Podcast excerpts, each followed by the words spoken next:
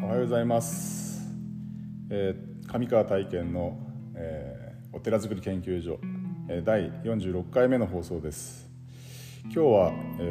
コンプレックスからのブレイクスルーという話をしたいなと思ってます。昨日はですね、普通に月参りがありまして、その後お通夜があって、で実は昨日からお泊まりをしているお二人がいまして、珍しく宿坊になってるんですけども、昨日お友達がお二人泊まっていて、今日の朝の勤めも一緒にして、今実は後ろで聞いている状況なんですけども、いつもとは違う状況で、本日は送らせてもらいます。今日は、コンプレックスからのブレイクスルーという話をしたいなと思ってたんですけども、コンプレックスって、皆さんいろいろ持ってると思うんですよね。コンプレックスっていうのはやっぱり自分が思う、嫌な面というか、これは何だろう、自分のことがあんまり好きじゃない面みたいなような部分で捉えてると思うんですけども、実は私自身にもコンプレックスがあってですね、で一番のコンプレックスは何かというと、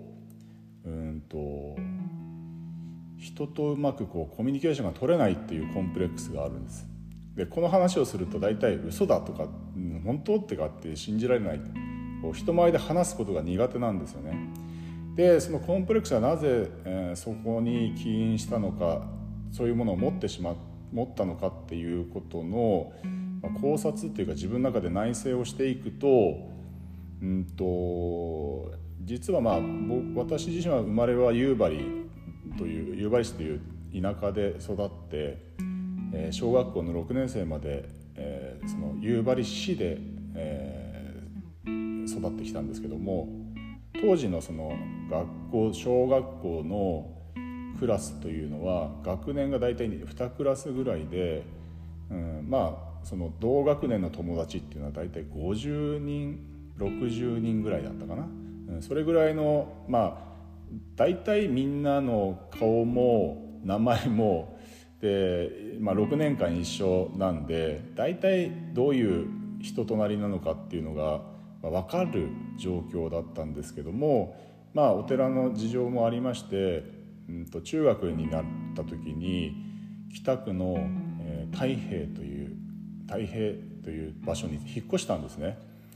で中学の1年生から太平中学というところの学校に入学することになったんですけども、ちょうど昭和48年生まれなんですが、48年というのは第二次ベビーブームのもう一番のピークの時で、その夕張の小学校で2クラスだったんですけども、札幌の中学校に入ったら12クラスの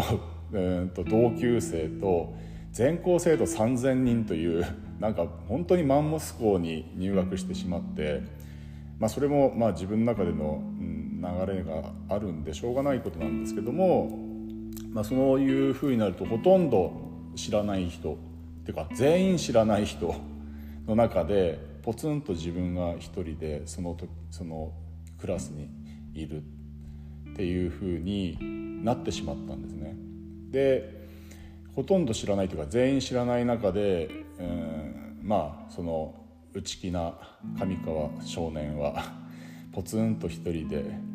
いる状況で、なかなか友達もできずに塞ぎ込んだ生活をしていると、当然なんかみんなは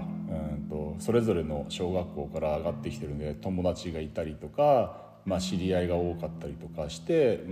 話をしたりとか遊んだりしてるんだけれども、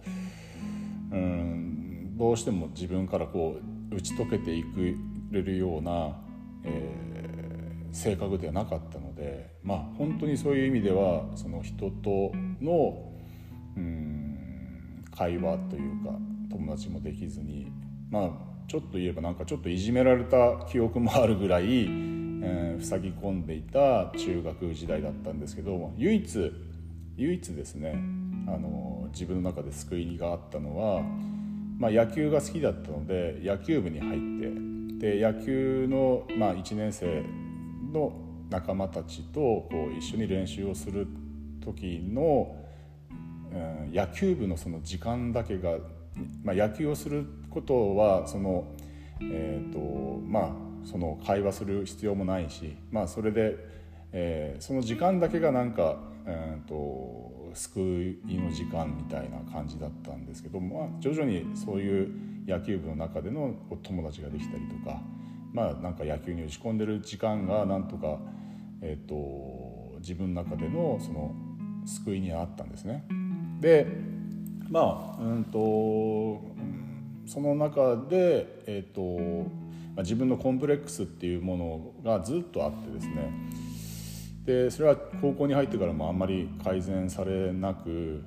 大学に行って、まあ、池上の本門寺というお寺に入ったんですけども、その時もやっぱりあんまりこう得意ではなかったんですね。でそういうコンプレックスを持ちながら、まあ、お坊さんになるという、まあ、道を歩き始めた時に、で自分はこのままでいいんだろうかって本当に自分の中の内政というか問いただしたというか、自分は何になりたい、どうありたいんだろうって自分で本当に真剣に考えていった時に、いやこのままだとまずいなっていうふうに自分で思ったんですね。でそのコンプレックスというものを持ってるからこそ、それをこう抜け出してなんだろう、そのままその自分じゃダメなんだって本当に自分自身が思った時に、人生って変わってくるんだなっていうふうに思うんですよ。で自分の体験としてもそれがこのままだと、まあ自分が本当にやりたいことなりたい自分に、なれないっていうふうな危機感みたいなものが出てきて、なんかこれを変化させなきゃいけないっていう風な思いが出てきた瞬間からそのブレイクスルーが始まるんですよね。で、コンプレックス自体が悪いことではなくて、そのことに対して自分が本当にそれを持ち続けていくことによって、自分の人生が変化しない、なんかそっちにこう埋没してしまうっていうことに対しても、自分が本当にそれでいいのかっていうことを問いただすっていうことのなんていうかな、きっかけというかね、機会になるっていうことがすごく大事なことで、それは人との出会いだったりとか、自分の人生をどう生きていくかっていうことにちゃんと向き合った時に初めて変化が起こることで、誰から言われたからとか、こういう人たちの本を読んだからとか、まあ、きっかけはいろいろあるかもしれないけども、少なくとも自分の人生を自分でちゃんと向き合って考え始めた時にちょっとずつ動き始めるっていうのが僕自身の経験だし、やっぱりいろんな人の話を聞いていても、自分事として自分の物語として、自分が動き始めた瞬間がブレイクスルーが始まる瞬間なんで、やっぱりそこには実際に、結構苦しくてみんな目を背けてる部分があると思うんですよ。コンプレックスなんて絶対人には知られたくないし、見られたくもないし、なんていうのかな、言いたくもない、自分を 見たくもないことなんだけども、実はそこに自分を、成長させる大きな、